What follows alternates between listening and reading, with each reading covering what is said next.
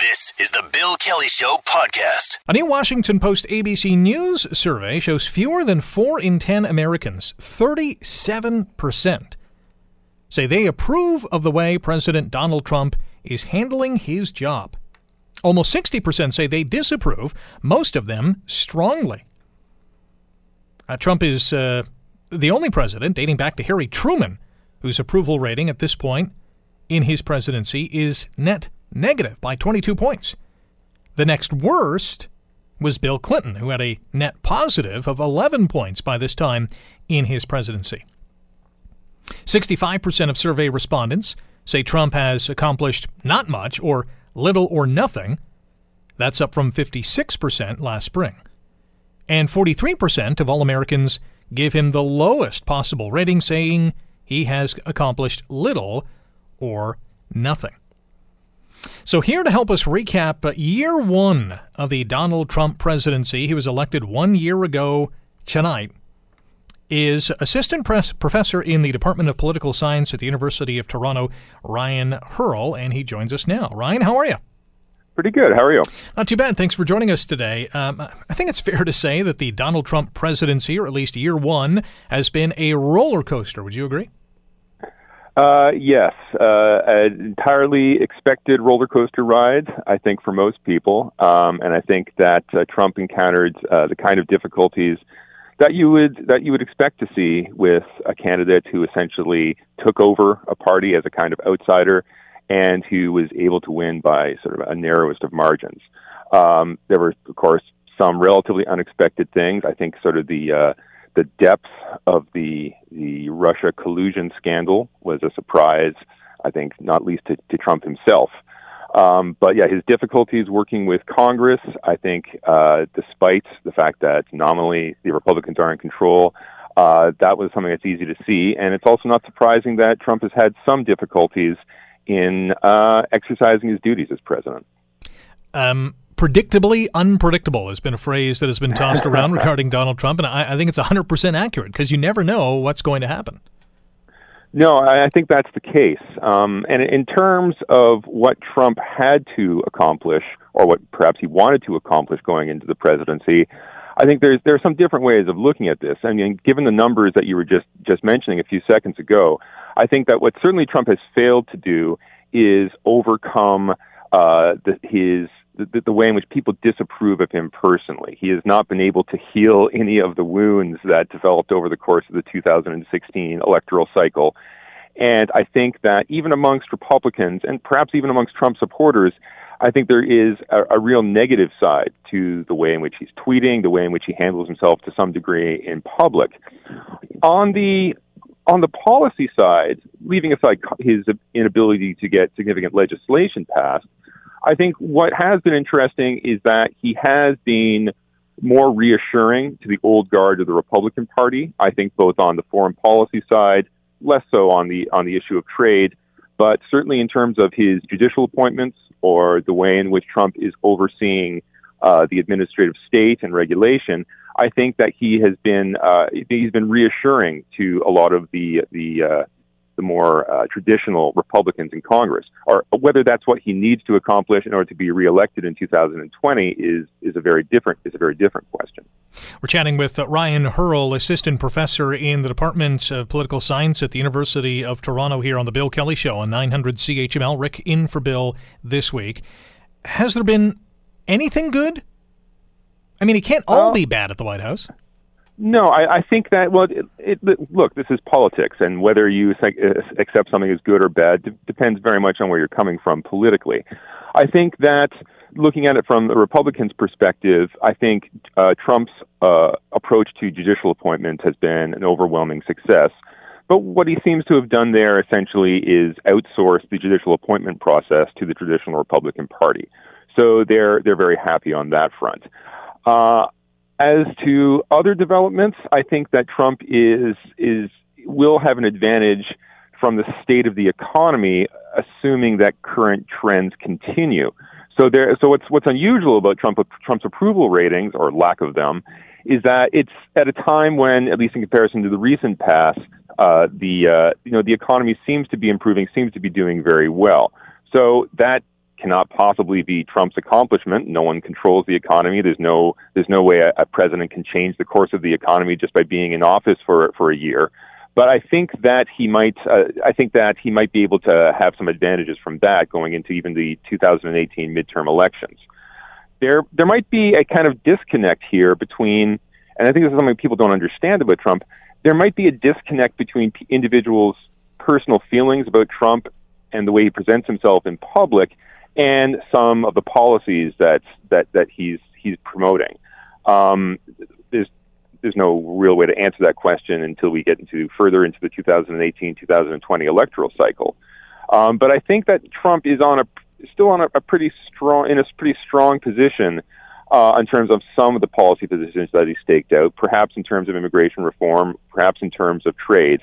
Uh, the issue of tax cuts is going to be, and tax reform is going to be more difficult because there he seems to have chosen to go with a very traditional Republican approach.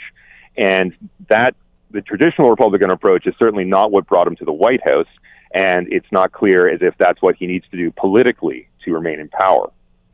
How is uh, his next three years going to be constructed? Because he is um, still anti-establishment. A lot of Republicans uh, are are not on his side. How are the next three years going to be in terms of uh, doing what he wants to do? Uh, I think that the general consensus amongst most observers is that at least within the Republican Party, the the Trump wing of the party has the advantage, has the momentum and it's really the the older uh, Reagan style Republicans, I suppose, who are going to have to make some adjustments, or they're going to or they're going to face a lot of they're going to face a lot of difficulties.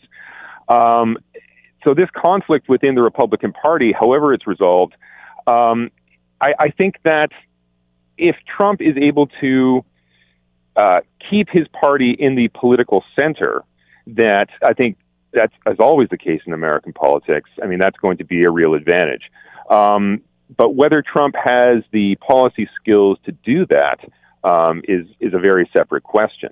Uh, you know, when Trump was running for election, he was talking about things such as an infrastructure bill, the kind of policy approach that you might have expected from a centrist Democrat. Well, you don't hear very much about that. Instead, you're seeing the more traditional Republican focus on tax cuts. I think that's probably a risk for uh, that's probably a risk for the president, uh, his his inability to redirect the party in that way.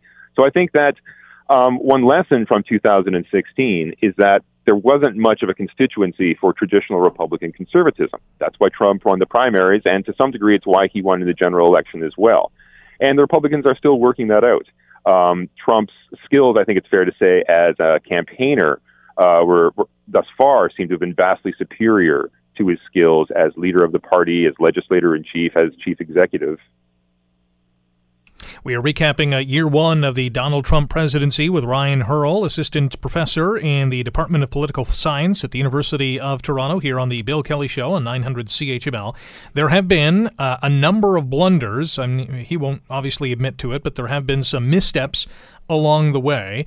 Uh, whether it's uh, you know the the uh, carousel of characters in the White House that have come and gone, um, mm-hmm. s- some of the false claims, the hundreds of false claims. The Toronto Star has a story uh, a couple of days ago that he has made, and they're keeping track of it. 835 false claims. It's an right. average of 2.9 a day.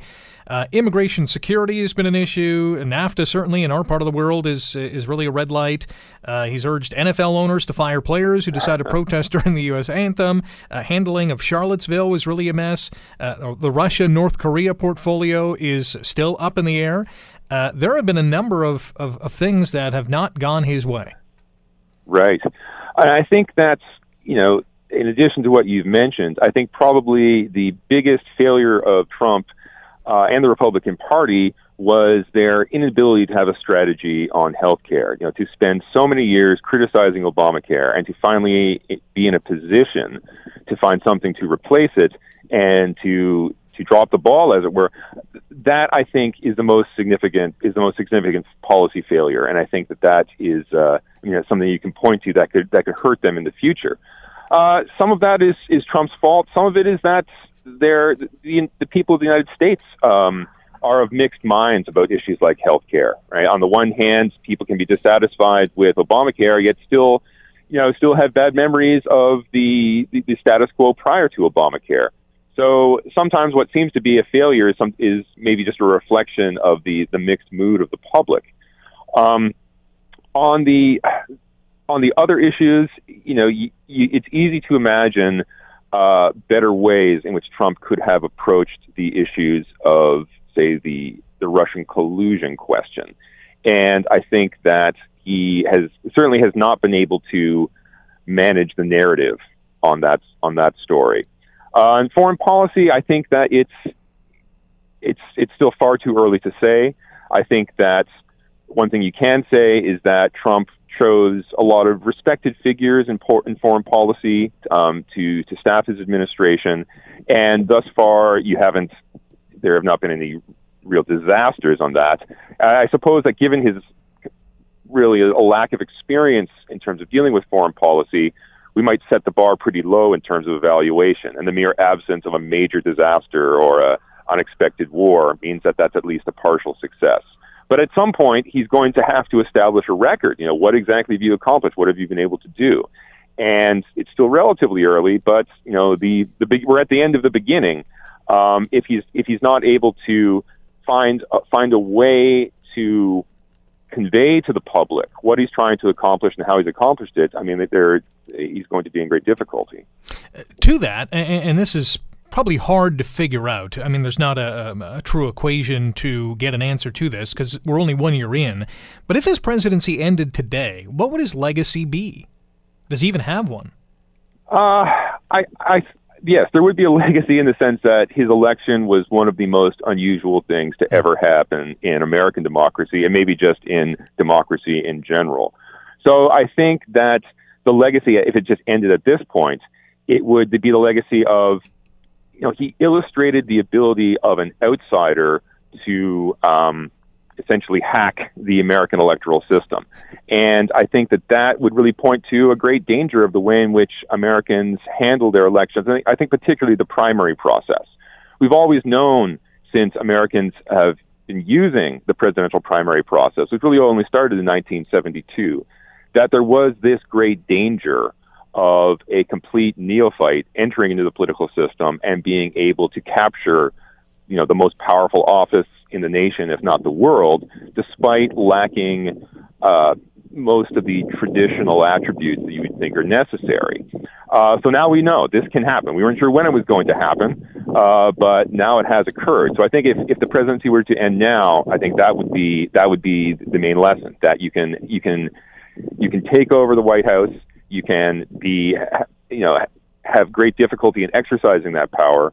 And I think what you might see later on, at some point, is perhaps some reconsideration of the entire process of how uh, presidents are selected. Or at the very least, uh, in the short term, political parties, whether on the left or the right, uh, whether Republicans or Democrats, are going to take outsiders very seriously, not just treat them dismissively, I forget what newspaper it was. I think it, perhaps it was the Huffington Post that only covered Trump on the uh, entertainment pages for about five or six months in 2015 after announcing his candidacy. Well, I think in the future that's not going to happen. I think uh, party elites are going to find a different way to address more uh, radical challenges from outside the party, attempts to control the party, whether it takes the form of the next Trump or the next Bernie Sanders. Um, and that's uh, so that lesson has probably already been learned. One last question for you: What's Trump's toughest challenge going forward? Is it you know uh, dodging the Russian probe and whatever they find there? Is it North Korea? Could it be you know a changing uh, house uh, in, in, the future? What's the biggest hurdle he's going to have to to get over? I think that the main issue that brought Trump to the White House was the issue of immigration, and I think that this is a very difficult issue for the Republican Party to deal with because, on the one hand, they have to show uh, to the core Trump supporters that they're willing to enforce existing immigration policy, that they're accepting that immigration policy is something that is up for debate, that is something that can be challenged, that it can be changed. But it must be done in a way that it doesn't alienate centrist voters, doesn't alienate moderate Democrats, doesn't give in uh, to some of the worst impulses that are there in the public, the, the uh, nativist or, or racist aspects of it that could drive some opposition to immigration policy. So if he doesn't achieve a significant victory on on immigration reform, I think that uh, I, I, I couldn't imagine his chances being very good going forward. Ryan, appreciate the time. Thank you very much. No, thank you. Ryan Hurl, assistant professor in the Department of Political Science at the University of Toronto, reflecting on year one of the Trump presidency. One year ago tonight, Donald Trump shocked the planet and became the leader of America. You're listening to The Bill Kelly Show, weekdays from 9 to noon on AM 900 CHML. Uh, yesterday, a very sad day for the sports world as we lost uh, a legendary pitcher, former Toronto Blue Jays All Star pitcher Roy Halladay, died yesterday after his plane crashed in the Gulf of Mexico. He was just 40. He was a superstar on and off the field. And here's just a, a little snippet of his talent on the field. The one two pitch. Hit toward third. Castro has it. Spins, fires. A perfect game! Roy Halladay has thrown the second perfect game in Philadelphia Phillies history. He faces 27 batters. He retires all 27. The first postseason game for Roy Halladay. He winds the 0 2. Swing and a dribbler out in front of the plate. Ruiz out to get it. The throw from his knees. It's in time, and it's a no hitter. Unbelievable. Ruiz and Halladay embrace, and the Phillies again celebrate around Roy Halladay. He was uh, quite the talent on the field. That uh, perfect game, by the way, uh, uh part of that clip, uh, the 20th in Major League Baseball history back on uh, May 29th, 2010. Uh, and uh, the no hitter, uh, uh, also in a Phillies uniform. Unfortunately, he almost had one as a member of the Blue Jays in his second career start, uh, but Bobby Higginson and the Detroit Tigers made sure it was a one hitter. And I believe the final score in that game was 2 1 for the Jays at Rogers Center, which at the time was called Skydome. Uh, you, if well, if you haven't heard, uh, you know that Roy Halladay um, was a, an amazing pitcher with the Blue Jays. Uh, he died yesterday in a plane crash. He was flying uh, his Icon A5 is the uh, the name of the aircraft, a two seater, and uh, crashed into the Gulf of Mexico. And it was confirmed later on yesterday afternoon that uh, Roy was indeed uh, the sole victim of this tragic accident. Uh, I don't want to get too down and too somber, but uh, you know, at the time it was very much a shock. I mean, he's only 40, just got into flying. His father was a pilot, uh, but here's a legendary, you know, one of the all-time greatest pitchers in Blue Jays history, and and should be a Hall of Famer, and probably will be in the not too distant future. In fact, just this past summer, he was inducted into the Canadian Baseball Hall of Fame alongside Vladimir Guerrero, the great uh, Montreal Expos outfielder. Um, so maybe let's recap some of the life and times, some of the legacy, what Roy Halladay means not only to the Toronto Blue Jays but to Major League Baseball. Let's bring in Keegan Matheson. He's an MLB reporter covering the Blue Jays and joins us now on the Bill Kelly Show. Keegan, how are you? I'm doing well. How are you today? Not too bad. Obviously, a uh, shocking news yesterday. When you heard, what was your reaction? Well, you don't believe it. Uh, he was so young, uh, even to be retired for a few years now, just 40 years old. Um, a person that uh, you know a lot of people in Toronto still stayed familiar with. Um, his, appearances, he was active on social media. He he even did retirement right. You know, he was a, an inspiration of how to retire the right way. He found so much joy and in whether it was flying or coaching his kids in baseball. Uh, he seemed to be living a great life. So uh, you don't believe it. Uh, you, you still don't. And, and to talk about Roy Halladay in a past tense, uh, it's it's uh, strange. Uh, you never wanted it to be this way, but he, uh, you know, there's been a, a great outpouring of love, and, and you, I think you very clearly see now the legacy that he's uh, he's left, uh, not just in Canada but around the league.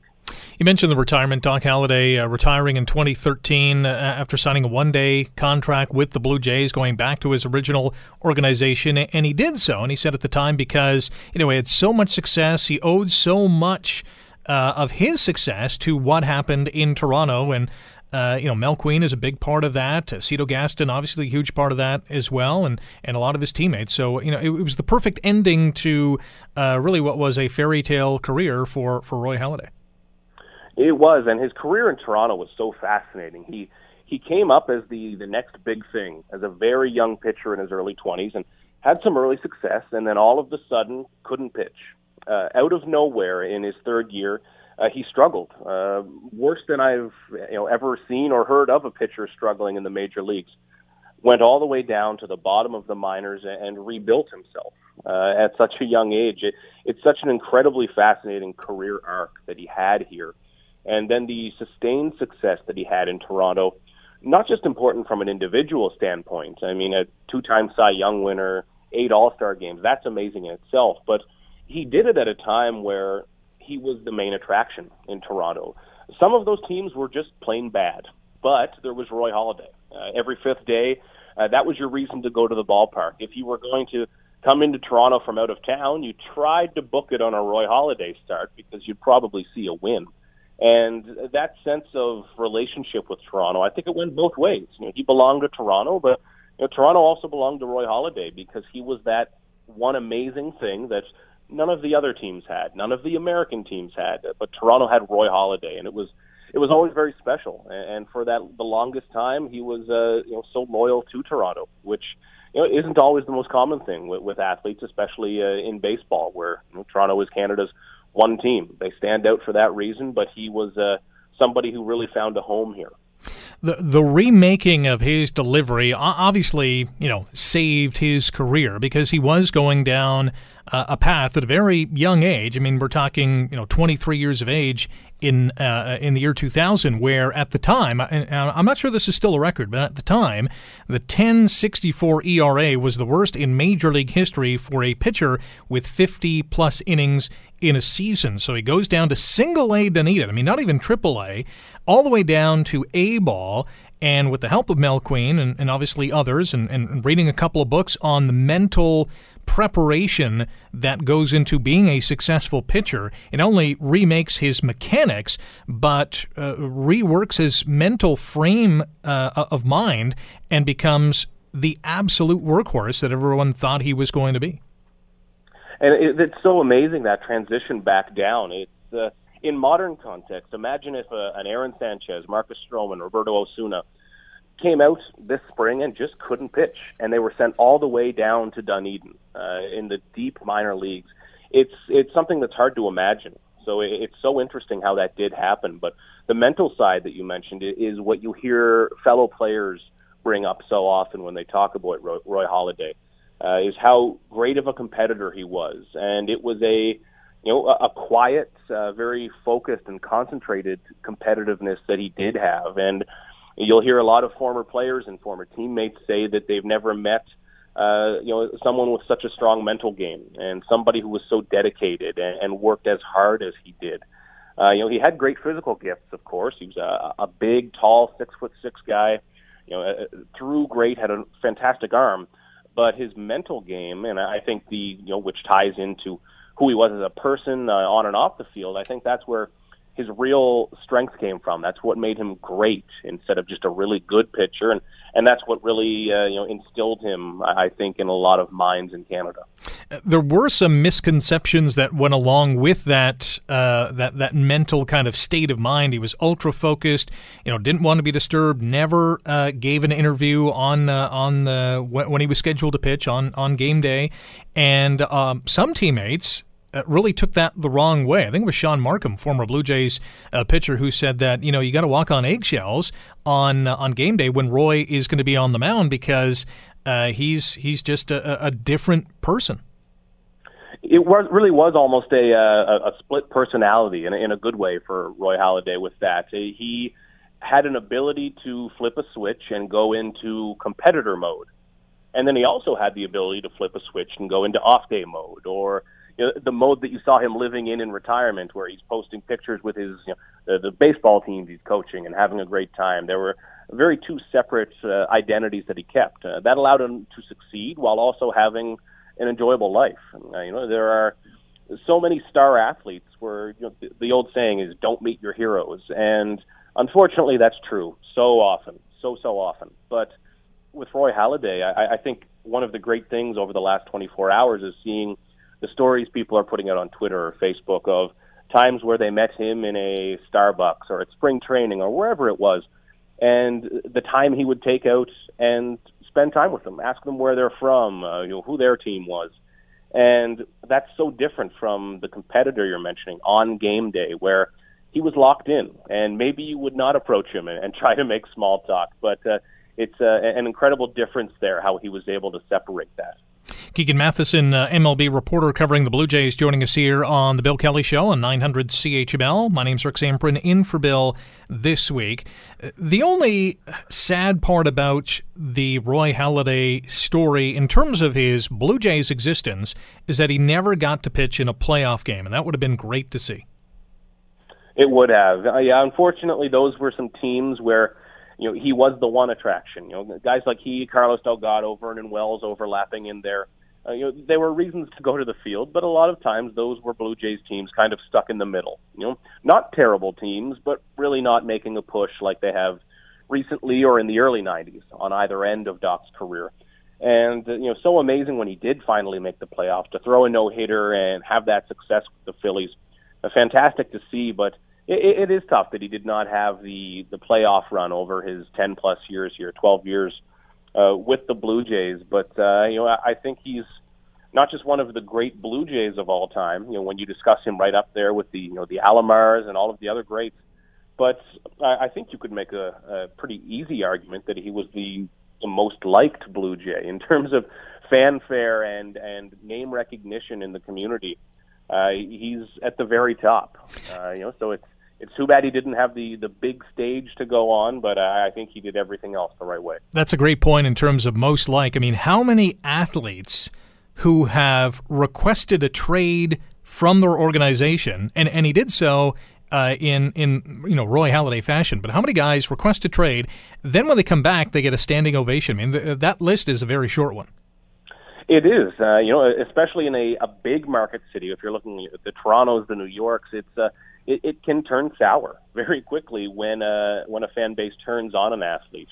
And I, I think the level of respect was built up so high for Roy Halladay. And at the time when he left, uh, there was almost a a sense of happiness for him, which I, I don't know how often you see that in sports. When a fan base is happy that one of their best players gets to go somewhere else because they kind of realize he's not going to chase a World Series here, and uh, that's extremely unique and, and a testament to the goodwill that he built up uh, with people in Toronto and and with fans in Canada. But um, you know, it, it's even rare to have a player spend that many years with a team.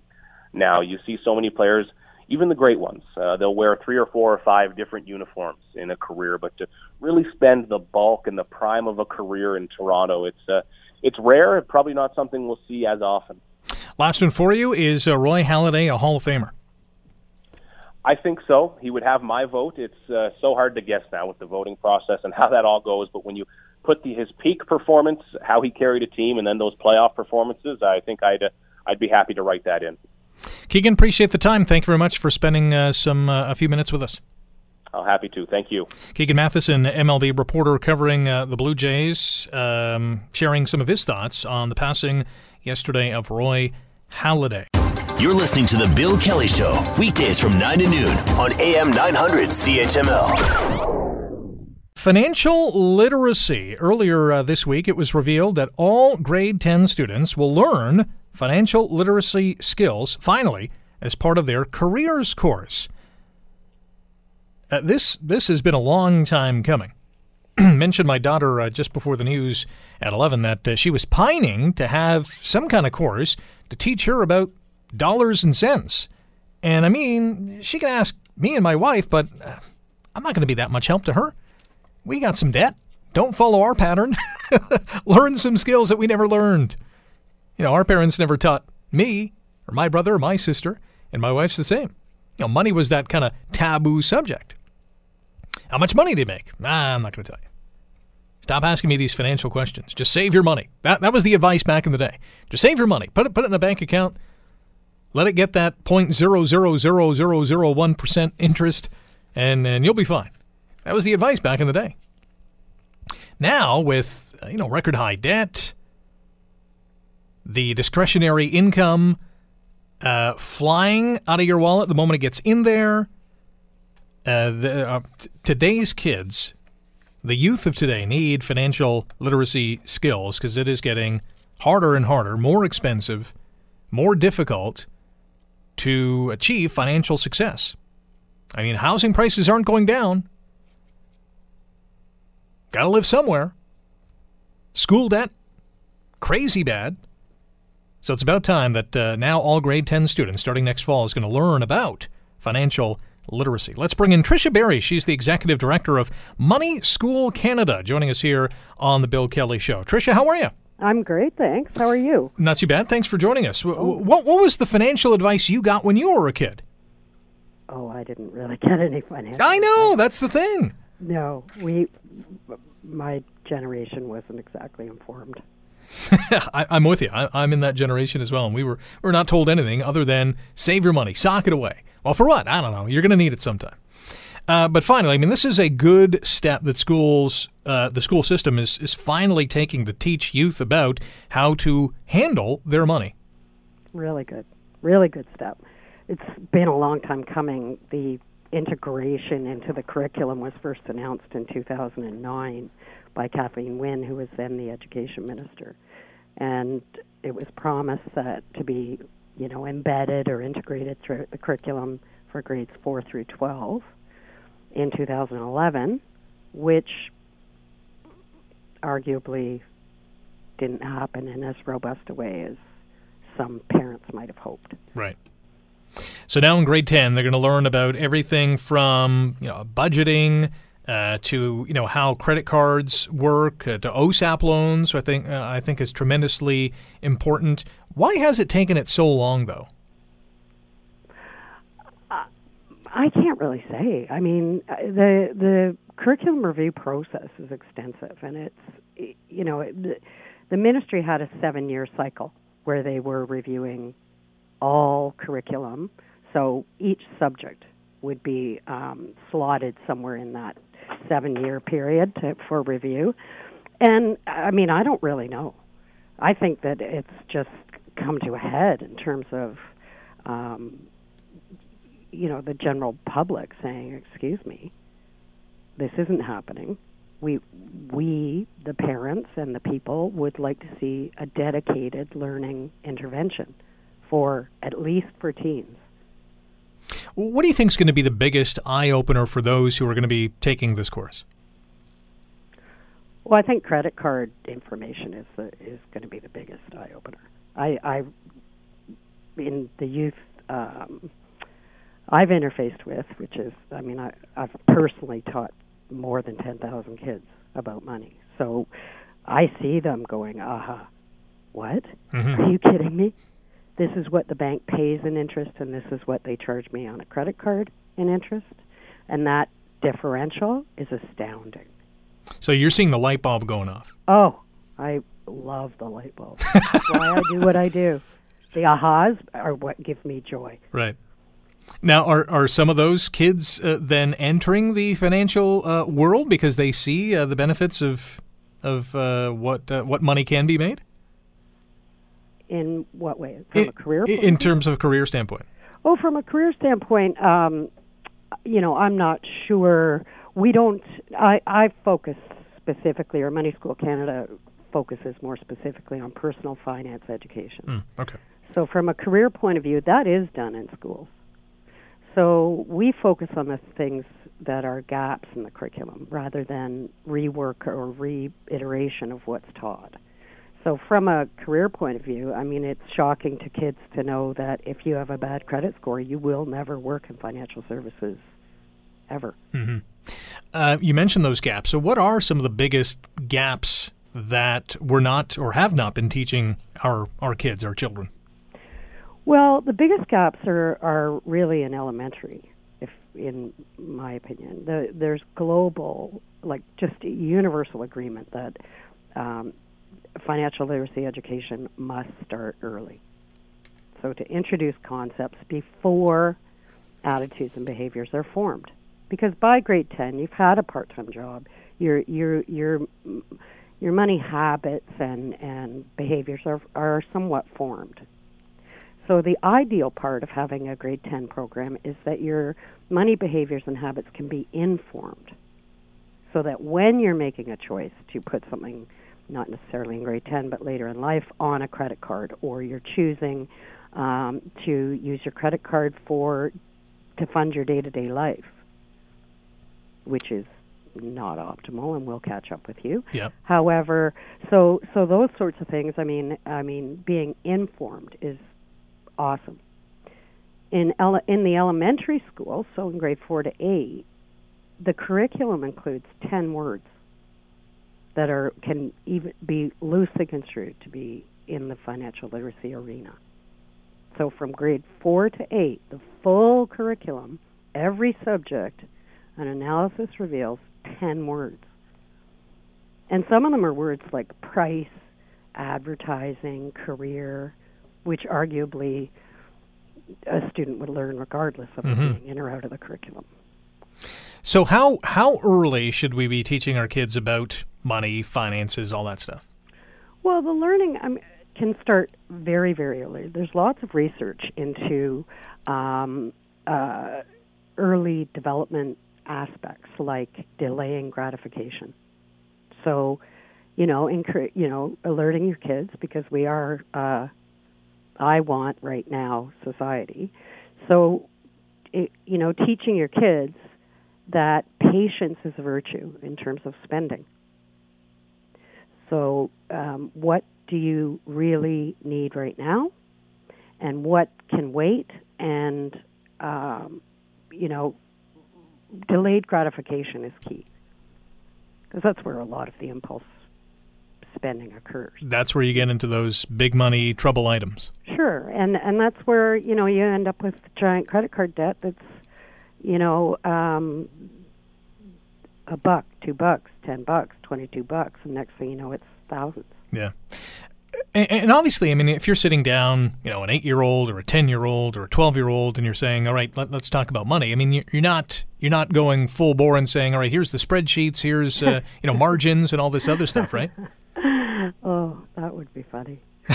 Well, I mean, that's that's not their world. No, that's not their world. And um, Money School Canada offers a program called Moneyest in the School, and we focus on um, plain language education of personal finance vocabulary. So, what is a budget? It doesn't have to be complicated. It's a plan for your money. Right? Income is money coming in. Incoming expense, money going out. What's a word all kids know? Expensive. hmm So they know if something, if somebody thinks that's a lot of money to spend, that's expensive. So understanding the small word expense, it's just money going out, money you spend.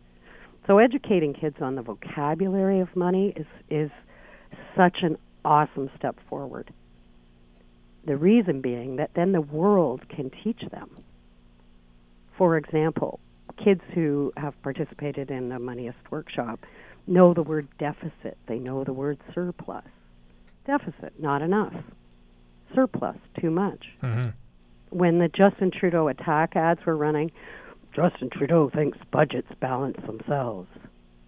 You know, I'd have a room full of grade four students going, No, they don't! right? Justin Trudeau thinks increasing the deficit is a good idea. No, a deficit's bad. so helping kids, I mean, kids can understand more and less at a very early age. Allowance, you know, and this doesn't have to be new money. Um, when I when um, I talk to, to parents, I say, think about what you're spending already. Understand what you are willing to let your child manage, whether they're physically managing the money and the expense, i.e., paying the store and figuring out change, or they're just um, managing the decision. So, operating within a context of finite resources is is just outstanding. So, Interesting. and what I mean is, hey, little Johnny, you have five dollars a week. That's what you have. So you have to make the choices and trade-offs to make that money work for you. Because the purpose of money the, is to get us stuff. That's it. Now or later. Right. The end. So, you know, little Johnny, what stuff is it that you want now or later? So very young kids can be given practice in that arena. It's uh, you know um, treats. You know, oh, can I get a Kinder egg? Well, if you get the Kinder egg now, that'll use up half of the money you have. That means you can't have blah blah blah blah blah. Right later on. Yeah, Yeah. exactly. And trade-offs are are. I mean, we all make trade-offs. Adults. That's how we manage our money. If this, not that. If I go, you know, to Tahiti, on an all-inclusive, I may not be driving a Benz. If you're doing both, you're doing pretty well. Uh, our guest is uh, Tricia Berry, Executive Director, Money School Canada. Uh, quick question about uh, the students who are going to be taking this course. Uh, it, it is grade 10. As you said, they, they have kind of a, a foundation of what you know the financial world is all about or how finances work. Are they are they going to be less prone to take after what their parents have done, or is that going to be a hard habit to break? Because they've they've lived with their their parents, uh, and they've done uh, their own money kind of uh, uh, savings or, or spending. Are they just going to take after whatever their parents have done because they've lived, they've lived with that for so long? I think there's two ways to think about that. Number one, many parents don't talk about money with their kids. Right.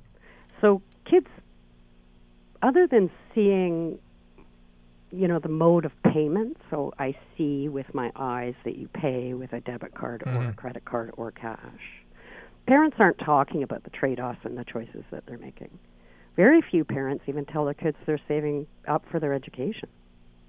And that is an awesome example of really great money management behavior. Right. I have set a goal. I am working toward it. I put a little something away so that I can achieve my goal by 2020 or 2019, whenever it is you're going to arrive on campus. So um, the other way, so parents aren't aren't talking about it. So the habits that kids see of or their behaviors, the parental behaviors, aren't necessarily ingrained in in the child. The parental behaviors that are that students uh, or kids will adopt is the availability of money. Good point. kids think no asking, no getty. Yeah. Right? Can I have that? Can I have that? Can I have that? And, and if they get it all the time, they're expecting it all the time. Right. Yeah. And this is how they then manage their own money. hmm I want, I want, I want. Why can't I have it? Maybe we should have a course for the parents too. I do have a course for parents. Oh, there you go. Actually, called Money Mentors, and it's quite awesome. Yeah. So, you know, are they adopting the behaviors? Maybe hmm Uh, if someone wants more information on Money School Canada, where should they go? they should go to my website, www.moneyschoolcanada.com, or give me a call, 416 932 1300. Tricia, appreciate the time today. Thank you very much. Oh, I appreciate your time, Rick. Thanks for having me. Have a good one. Okay, take care. Bye. Tricia Berry, Executive Director, Money School Canada. MoneySchoolCanada.com is the website. Um, grade 10 students, good luck. Uh, this is going to be an eye opener. Take this information and run with it. Don't bury it away. Don't uh, doze off in class. Uh, this is going to be a, a, a great opportunity for you to get a heads up on uh, on the financial world and the inner workings of it. The Bill Kelly Show, weekdays from 9 to noon on AM 900 CHML.